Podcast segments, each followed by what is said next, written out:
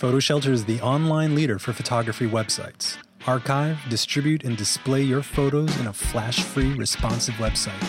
Try one for free for 14 days at photoshelter.com. Get our latest educational guides for free. photoshelter.com/resources. Happy Halloween, everyone. All you photo lovers out there, you are watching I Love Photography Live. This is Alan Murabayashi broadcasting from PhotoShelter World Headquarters here in New York. And as always, I'm joined by my co-host, Sarah Jacobs, on this special Halloween. Hey, Sarah. Hey, Alan. How you doing? I'm doing well. I should let everyone know that you can watch us, our beautiful faces, on youtube.com/photoshelter, or you can download the podcast by searching for I Love Photography on iTunes. Last week, we looked at some fantastic photos from National Geographic by a photographer named Aaron Huey on his work that he did with the Sherpas in Nepal. Aaron contacted us and wanted to give us a little more detail and clarity on the project. Let me tell you a little bit about Aaron first. The guy is a Stanford Knight Fellow. He's spoken at TEDx events. He's a contributing editor to Harper's Magazine. He's a National Geographic photographer. And I always used to like to brag how I drove across the country, which, you know, in this day and age is probably not that big a deal. But Aaron actually walked across the country. So, like, who am I? I'm like a nobody. But with that, Aaron Huey, what's going on, Aaron? Hey there. Thanks for having me, man.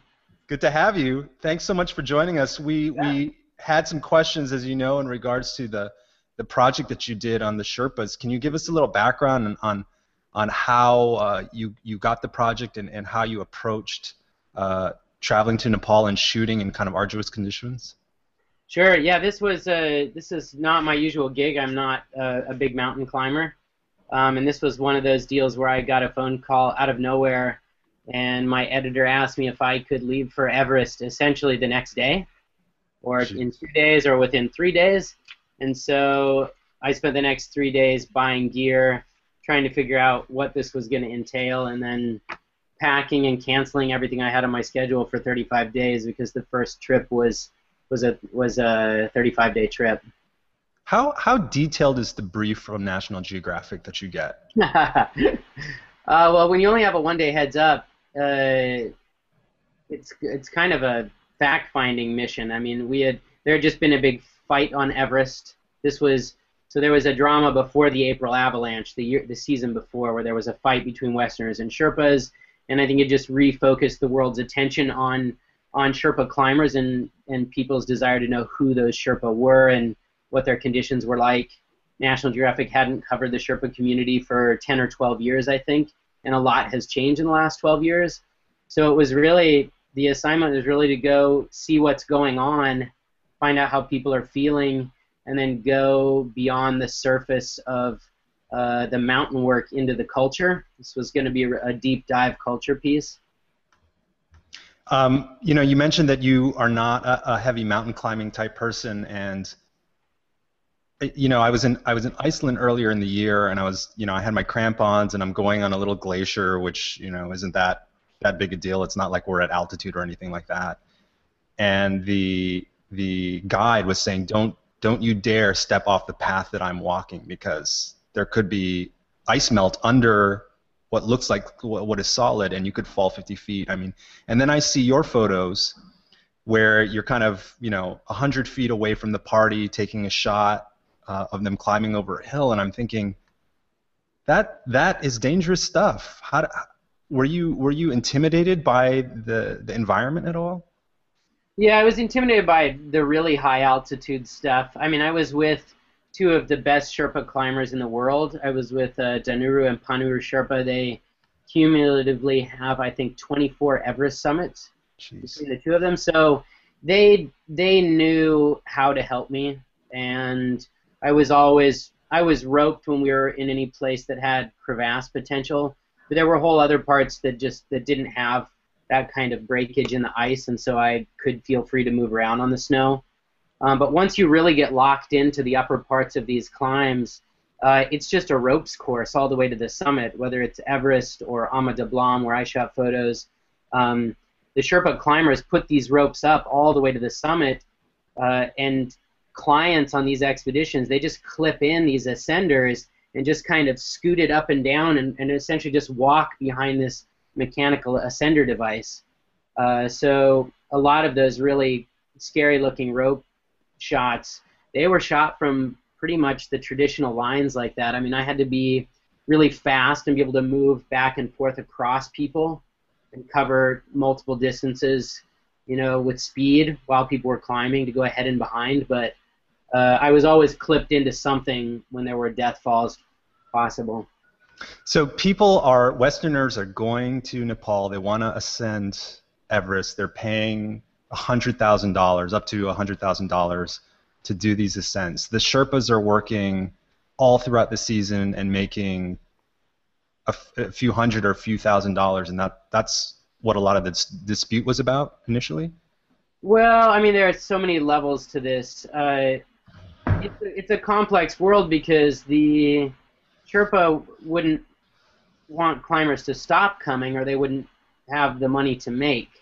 And with that money, they're able to build, you know, tea houses and send their kids to private schools and things like that. So in Nepali terms, they're doing pretty well. You know, they would make $3,000 or $4,000, sometimes $5,000 for an Everest season, whereas for the same amount of time moving yaks around pastures, you'd be talking hundreds of dollars. So it's like 10 times as much money.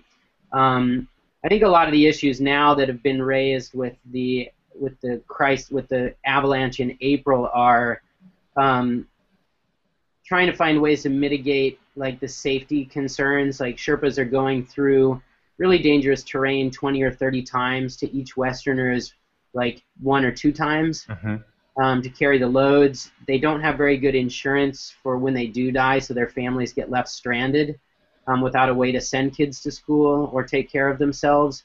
So I think a lot of it's not about trying to stop climbing. It's trying to give more basic human rights to the Sherpa, who quite often will want to keep doing this work. They want to provide for their families. It's a very complex story.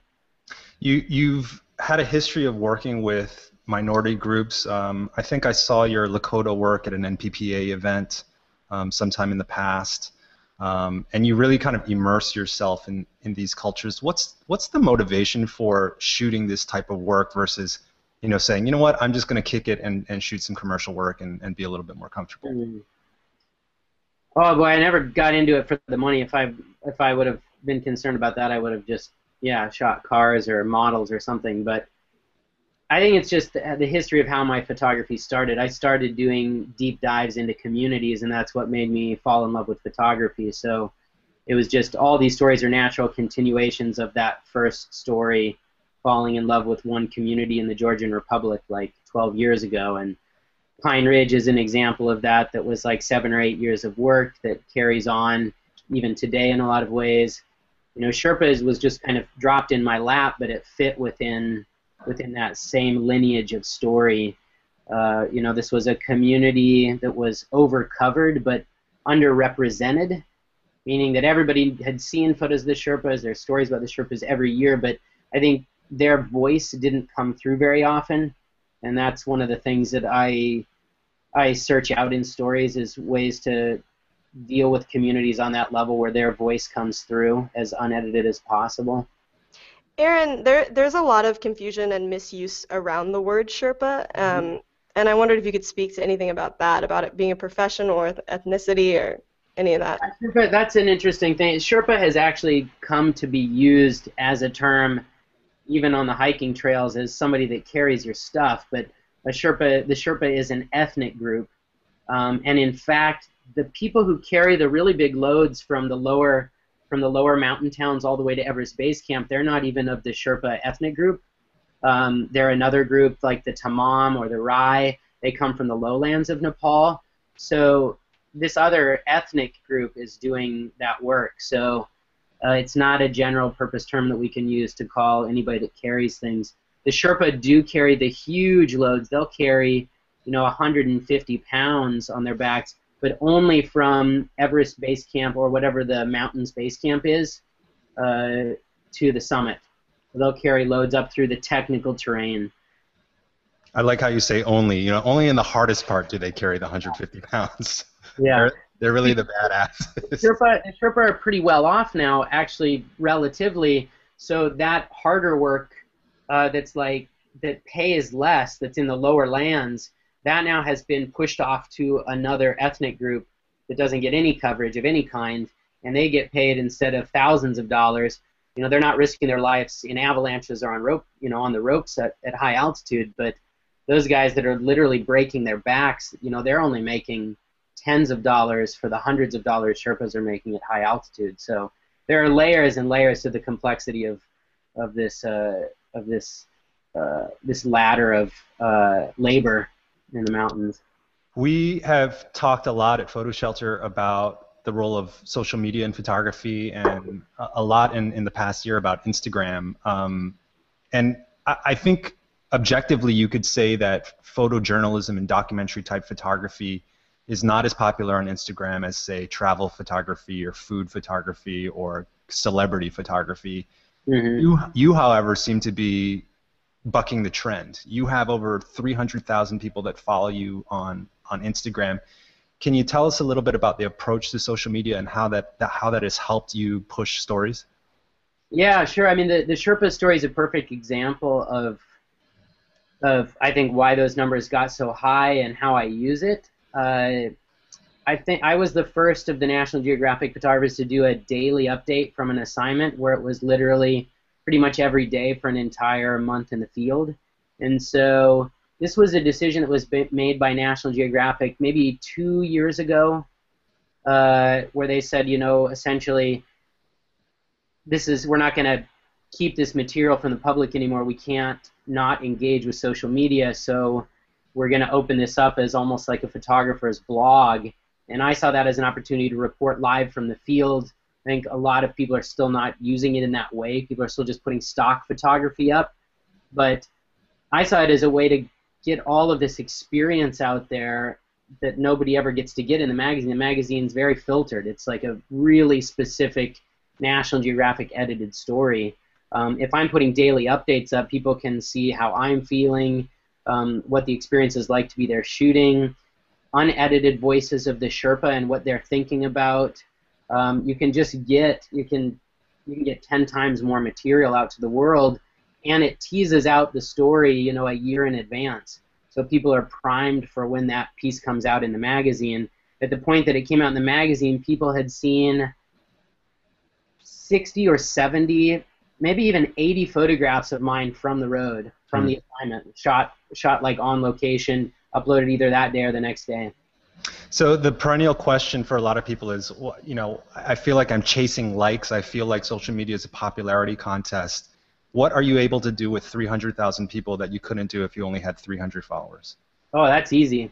Well, I think it's twofold. It helps the magazine and it helps the story gain the visibility. Everybody knows this story is going to come out, and they get all these other layers that can't come out in the printed page or even in our digital material.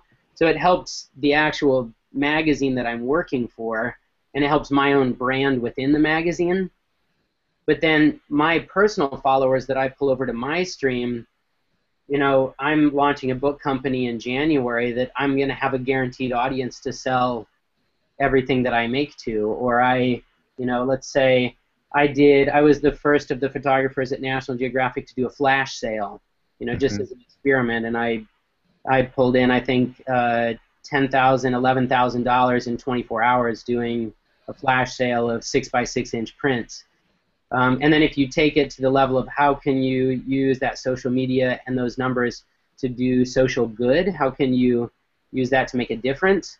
Well, after the avalanche in April, an editor from Outside Magazine and I, Grayson Schaefer, we got together and replicated that flash sale that I did on my own account, and we did it with 11 other photographers that had shot in the Himalayas, and in 8 days we raised $424,000. Wow! So that's what we can do with the following. Like, I can use it for my own. I can use it to sell my own books, but more importantly, once you have hundreds of thousands of followers, it becomes, I think, our responsibility to leverage that for social good, really, and for the causes that we all fight for as photojournalists. It's so interesting. Obviously, the internet has been around for a while, but the ability to talk directly to your audience is so much more powerful than going through the traditional media where there was a photo editor and an editor-in-chief who was deciding which of your photos should be displayed to the public. Mm-hmm. And now you have a real connection to your audience, and you can continue to audience build and figure out what they want. Yeah, but I think those two things working in concert is what is really important. Like, I don't think we're at a moment where we should say we need to abandon the traditional routers. Like, I would never want to abandon that router of National Geographic. That goes to 10 million people, you know, or 70 million people through all its different forms.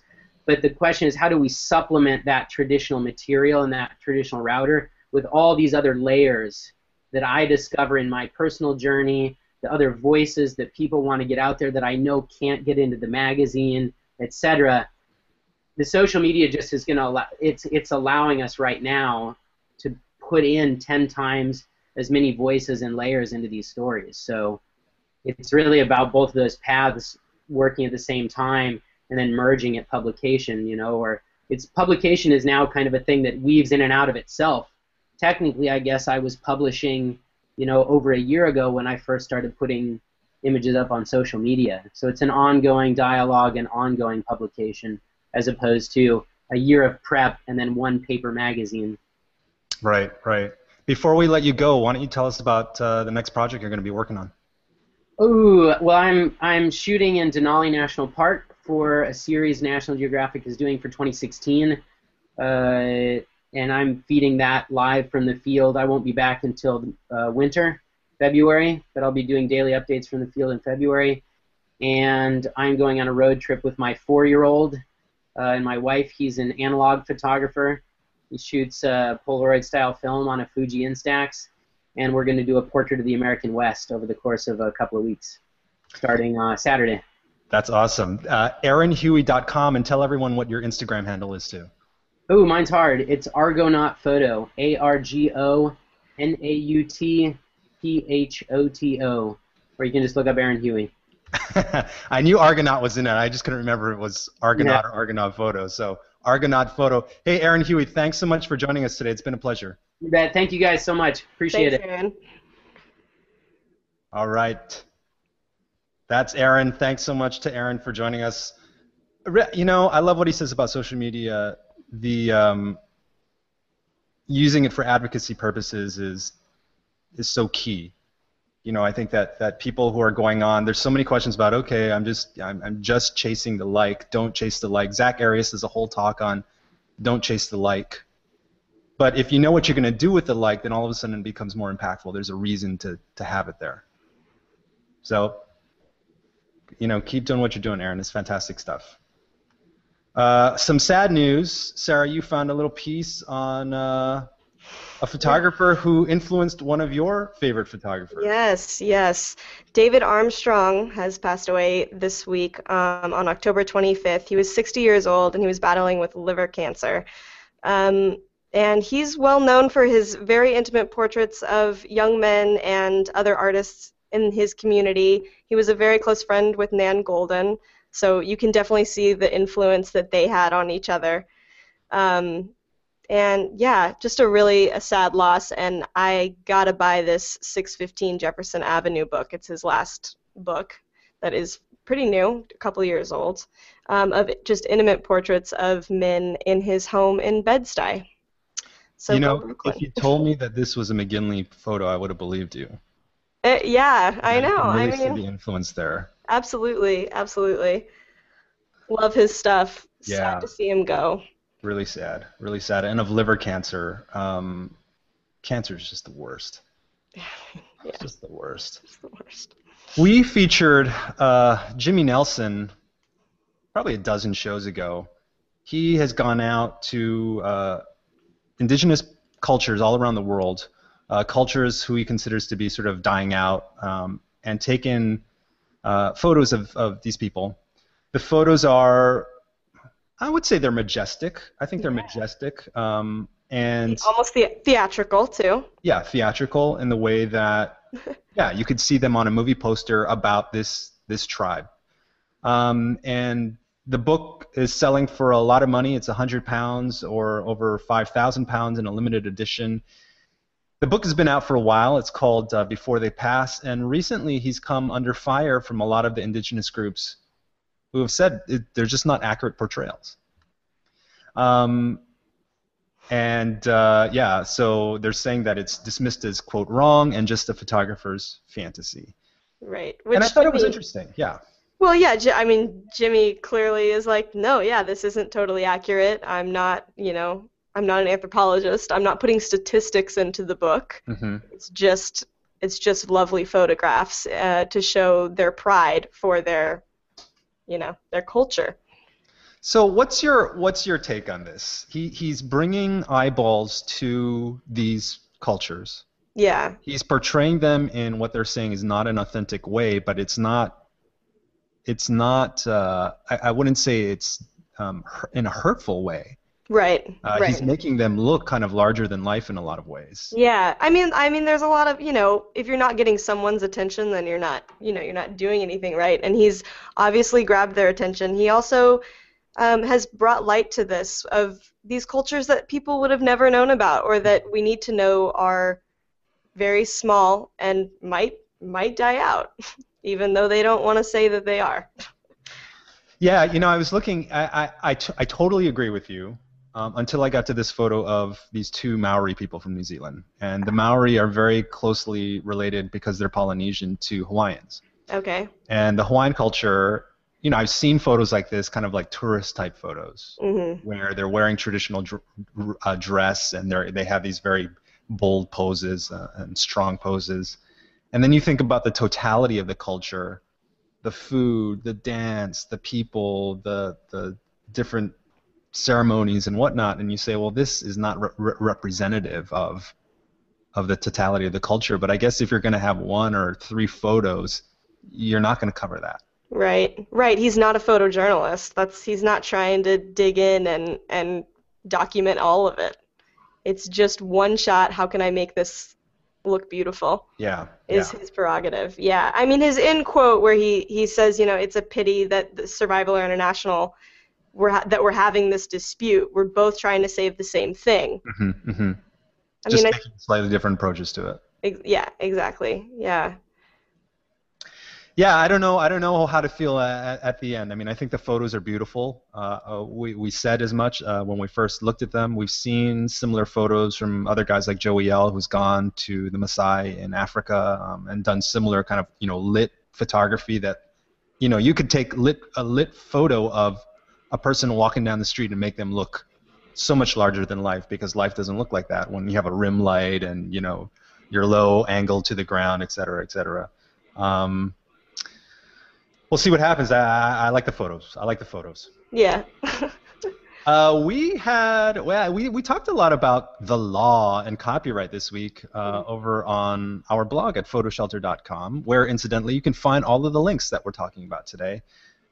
In part, we talked about all of this stuff because we did a webinar entitled Copyright 101, discussing a lot of issues confronting photographers.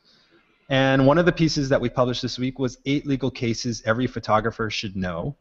And I just wanted to toot our own horn. No. I just wanted to let people know that it existed, because I do think it's good information.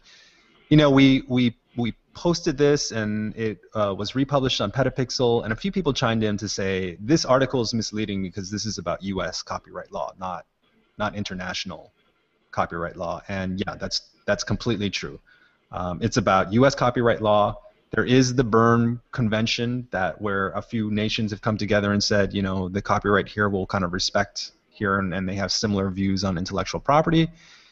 But there's no such thing as international copyright. So, you know, if that was the implication that we should have investigated international copyright, that doesn't exist. But a couple of big cases on here, Nussen Zweig versus Philip DeCorsia. Yeah, that's huge. That's a huge one. Carew versus Prince, with our least favorite appropriation artist, Richard Prince. Oh, Richard Jerk, Prince. You know? Yep. Yep. And so a good article to check out. 8 legal cases every photographer should know. Yeah. Yeah. And then, speaking of copyright. Then I came across this piece on TheVerge.com, and it's talking about how Netflix sends their series, Orange is the New Black, which is a very popular series, I think in their third season now. They send copies of the show on videotape to the Library of Congress for copyright registration. And they say, well, one of the reasons why is because we're not going to wait for the DVD to be pressed, because you have to register it within 30 days of publishing, 3 months of publishing, or 90 days. I can't remember exactly. I got called out on that as well. It's either 90 days or 3 months after the time of publishing, you need to register it. So it's not that they're putting them on VHS. They're sending them out on, you know, Betamax, high-quality, broadcast-quality Betamax tapes, and they send it to the Library of Congress. But I thought that's so interesting. In this world of streaming, where they have electronic copyright registration, TV shows and movies have to send videotapes to the Library of Congress. What? What? But when you're copywriting your images, Alan, you're just sending what? Well, you can send in a DVD, okay, or you can upload them. Okay. A lot of people are just uploading them because why send a DVD and deal with all of that shipping and whatnot? Yeah. But I guess, you know, the problem with streaming it is somebody could get that stream. Somebody could hack the Library of Congress server, pull all the Netflix titles from there, and then put them on some torrent server somewhere, and everybody could yep. So I think there are practical reasons for all of this to happen, but it just seems very backwards in 2014 that that's the case. Absolutely. Anyway, Netflix, Orange is the New Black. One more PhotoShelter showcase since we're here, huh? Yeah, why not? Why not? And only because, you know, I monitor we both monitor the statistics on the blog, so we see what's trending, what's very popular, and this post went out yesterday, and it's been very popular. It's the 10 things photographers wish they learned in photo school. Yep. And, you know, reading through this article, you wrote it. I wrote it. Was there anything that you were surprised at that they said? You know, not surprised, but I have to say that the most hard-hitting advice that really spoke to me was from Ryan Pfluger, and he said, it's hard to stay an artist and yet still be proactive, you know, marketing yourself and constantly selling yourself to get work and to have a sustainable business, and yet staying true to the artist that you are. I think that, I mean, I feel like a lot of artists struggle with that, marketing their work. And because marketing almost implies selling out. Exactly, yeah, exactly. In some fashion, right? Yeah, it has a negative connotation, and, you know. But yeah, I thought that was the best from Ryan. I really enjoyed reading that. But I got to talk to a lot of great photographers, some younger, some more experienced and been in the field forever, like Amy Vitale. Mm-hmm. Anything that stood out for you, Alan? Yeah, I mean, I think the trend of a lot of people, particularly the people who are a little bit older, like Amy and Robert Seal, saying, I wish I had more business experience, or that's what they should be teaching, because... And I know that schools have started to address that. The challenge with teaching business to photographers who are in school for photography, it's not resonant. It's not a resonant topic because they're not thinking about that. They're trying to make pictures. They're trying to advance their art as much as possible. And then the reality hits them on the first day they graduate, and they have to pay rent all of a sudden, and it's a lot harder. So yeah, it's tough being an artist. It's tough being an artist. I love science fiction movies, and there's one coming out in mid-November called Interstellar, and Interstellar is directed by Christopher Nolan, who directed the Batman movies, and there's a video of a cover shoot with the stars of Interstellar, including Matthew McConaughey, Jessica Chastain, Anne Hathaway, and the director Christopher Nolan.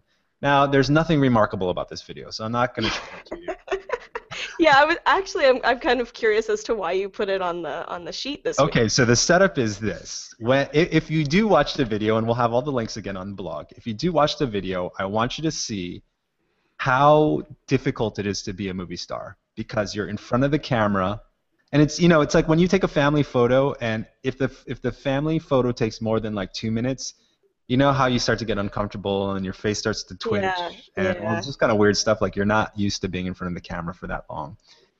These people are in front of the camera, and in this case, they're not smiling because, of course, you never smile when you're doing a portrait. That's for a snapshot. And the most surprising thing to me is that none of them have bitch resting face. That's like a requirement to be a live actor or actress. Totally. They have such peaceful faces. Matthew McConaughey, all of them. And that wasn't, you know, saying bitch resting face is not a gender-specific term. They all look very pleasant. They all look like they're just having a good time. They just came back from space. They just came back. I know, and they're having their hair fussed with, you know, and like their bangs adjusted and everything. Like, and they're just, yeah, you're right. They're just chilling. I thought you were going to comment on the type of camera he was using. Oh, I don't care about that. I don't care about that. You know, I'm a total gearhead, and I love talking about cameras. But you know, the older that I get, and the more that I speak to photographers, the more you realize it doesn't really make a difference anymore. It never really did. Either you get the shot or not. It is Robert Maxwell shooting the stuff, so it's a great photographer. So again, he could be using a Polaroid and it wouldn't make a difference. There you go. The New York Times has a really cool piece on old people, but we're not going to call them old people because they're old masters. They're masters of various trades, and these photos are by Eric Madigan Heck. And the thing that stood out to me the most about this set of photos was, first of all, they're all individually great photos of these various people, but how different they all are from one another. You could have told me that these are all shot by different people, and I would have believed you. Yeah, when I first flipped through this, I did not notice it was by the same person, and I assumed it was a different photographer. The black and whites versus the colors. Yeah, that alone, black and white versus color. He's got window light versus a lit. He's got an environmental versus a studio portrait, or you know, at least it's a simulated studio with a black background. They really look different. Yeah. And then some just beautiful like golden hour light here. And he's killing them all. I mean, they're all incredible. Yeah. Roy Haynes, who's an amazing jazz drummer who I've heard at Blue Note, 89 years old. Roy Haynes, guy's been playing since he was like a kid. Oh wow. Really kind of remarkable. But kind of shows the versatility of this guy's photography. Absolutely. Yeah. I think we can say, what the heck, because that's his name. Eric Madigan. What the heck? I love it. Also, the interview, you should read the interviews for this Old Masters. It's so inspiring to hear these 80-somethings, you know, talk about how they still want to create and that they're still curious, and it's just very inspiring. It's wonderful. You know, 80, I don't want to say 80 is the new whatever, because it's not. You're still old. There's a lot of things that happen when you're 80. Your body really breaks down. Like, they say at like 70, 75, you immediately start losing muscle mass. Like, there's very little that you can do about that, which is why really old people look really skinny and can be frail. But obviously, if you're still out and about and you're walking and you're using your brain and you can maintain a quality of life, you can still have a great life and be productive. So yeah, man, I'm all for old people. I really hope there's no saying 80 is the new whatever. Yeah, I know. This black whatever. 80 is the new 80 is what 80 is. Exactly. Over on Board Panda, a photographer by the name of Baby Cakes Romero did a series of photos called I Photograph The Death of Conversation, which I think is brilliant. I photograph people obsessed with their smartphones. And they're just really sad photos. Now, the photos can lie because we're only seeing, obviously, a millisecond or hundredths of a second or 1 second's worth of exposure of time. And we don't know, you know, this could have been a break in a 3-hour dinner. Or maybe they were on their phones the whole time. Who knows? Whatever the case is, you just didn't see this before smartphones. You didn't see this scene like 8 years ago because it didn't exist. And now you see this all the time. Yeah, I know, man. How many conversations have where there's a break in the conversation and then you're automatically pulling out your phone? Oh, yeah. When I get in the elevator to go 2 floors and I'm pulling out my phone. I'm like waiting at the crosswalk and I can't wait for 3 seconds and just like look up. Right. I'm really trying hard, Sarah, to not pull out my phone the moment I get out on the street, because number one, it's dangerous. Yeah. And number two, like, you gotta look at the world around you. Yeah, absolutely. So that you can capture it with your phone. Yeah, exactly. I was walking through Times Square yesterday on the way to our Photo Plus Expo happy hour, which was at the Social Bar on 48th and 8th. It was so crowded. You know, I avoid Times Square at rush hour because it's just, it's insanity. The sidewalks are so crazy, and a guy was just totally looking at his phone walking down the street, like oblivious to anyone around him. And I kind of just wanted to throw a shoulder into him, to be like, yo, what's up? Yeah, a New York shoulder. Hey, man. Look up. Don't do that, man. Don't do that. You found an article on Wired, which has been going around social media a little bit. The article is entitled, "The Laborers Who Keep Dick Pics and Beheadings Out of Your Facebook Feed." Most depressing job ever. Most depressing job ever. It is chronicling a firm in Southeast Asia who's hired by a lot of social media firms like Twitter and Facebook to basically go through photos that have been flagged, either automatically flagged because there are detection algorithms that can see like skin or child pornography or that kind of stuff, or someone, a user has manually flagged these things. And the piece talks about these laborers who go through and have to look at this stuff all day. Just the worst of humanity they see. And it's a fascinating article about photography and how all this stuff that you think is automated is not. There are actually people who look at it. It's interesting from a photojournalism standpoint, just because they're not allowed to show really anything. Everything's sort of implied in these photos. They're not even showing faces of the laborers. And then you read the burnout rate of these laborers and realize, like, gosh, what a crappy world we live in. Yeah. Yeah, a lot of them obviously can't handle a lot of what they're seeing, and they quit within 3 months or so. It's very traumatizing. You know, when the James Foley beheading happened, and that video, the video of the beheading, as other beheading videos have been available on YouTube, or you could find them somewhere. And I made a conscious decision a long time ago, because when I was a kid, when I was a teenager and in my early 20s, you know, all this shock video, that's when it was starting, like in the early 90s and mid 90s, and you could actually find this stuff kind of, it was all, I dare say, mainstream. It was readily available if you looked for it. And I looked at that stuff back then, and I was like, you know what? There's a whole series back then called Faces of Death that had a compilation of all this kind of weird stuff. And I was like, yeah, I don't know that I want to do this.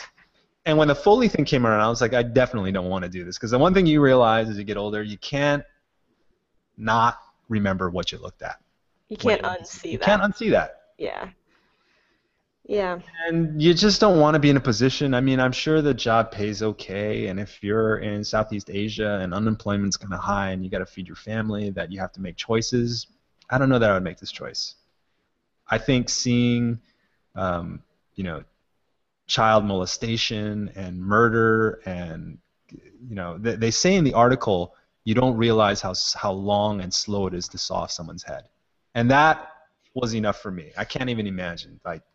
I know. Even just reading the workers' descriptions of what they've seen was just gut-wrenching. Yeah. And you know, it makes me look at the social media I use differently and understand why I'm not bombarded with horrible imagery like that. You know, like, these terrible videos aren't popping up on my YouTube newsfeed. But I mean, thank God. But also at the price that of someone else, it's really sad. Well, and then, you know, with this whole Gamergate thing and then trolls and whatnot, I don't understand the psychology of someone that feels like they want to do that kind of stuff. No. It's crazy. Like, why be so mean? Like, why not just be a nice person? Why instigate people? Why instigate situations where people are going to be really upset because it gives you a little thrill? Like, go, you know, read a book, man. Go read a book. That's all I'm saying. I'm probably going to, now I'm probably going to be doxxed, and, you know, some people are going to hashtag hate Alan and all this kind of stuff. Because trolls be trolls. Don't hate. Don't hate, guys. Go read a book. Yeah. We've talked about bees before. We have. Why have we talked about bees before? Oh, I'm trying to remember. We're dying out. That happened for a long while. The colony collapse disorder thing that happened. Yeah, that's still going on. And there's always like some hipster Brooklyn beekeeper story popping up somewhere. Local honey farm. Yeah, local honey, blah, blah, blah. But then here was a pretty interesting article. Elizabeth Griffin, who's a friend of ours, and she edits for Esquire, among other things. This was done for popularmechanics.com. My grandpa used to get Popular Mechanics, and I was like, that's kind of weird. Wow, who would want to read about mechanics? But it's actually a pretty cool magazine into that kind of stuff. And they always have great photos, too. And have great photos. And this set of photos was done by a USGS biologist named Sam Droege, which I think technically means they're in the public domain because he's a government employee. But don't quote me on that. Go look at the photos and see what the copyright situation on him is. But he decided he was going to go out and photograph bees with a macro setting. And let me tell you what, they're amazing. They are amazing. They look like furry little creatures. I mean, I guess that is tiny microscopic fur. Kind of, sort of, yeah. I don't know that it would technically qualify as hair, therefore fur. I don't know what the structure is because I'm not a bee biologist. Okay. What I will tell you is you can find this feed of images of the stuff that he's photographed over on the USGS BIML Flickr feed, and they're as good as any nature photography that I've seen. Yeah, I was so surprised to learn from this article that there are roughly over 4,000 species of North American bees. Yeah, isn't that crazy? That is crazy. I think of the black bumblebees, and I think of the ones that sting me. Yeah, exactly. It's and like, and then there's 3,998 more that I've forgotten in there. Right. Oy, oy, oy. Well, Sarah, you know today is Halloween. Yeah. And Halloween is all about dressing up. And so as our last feature today, I thought we'd see photos of people dressed up. Oh. But it's not what you think. It's not what you think. It's a little surprise. It's photographs from a 1950s cross-dressing retreat just for Halloween. A really, really interesting article about a place called Casa Susana.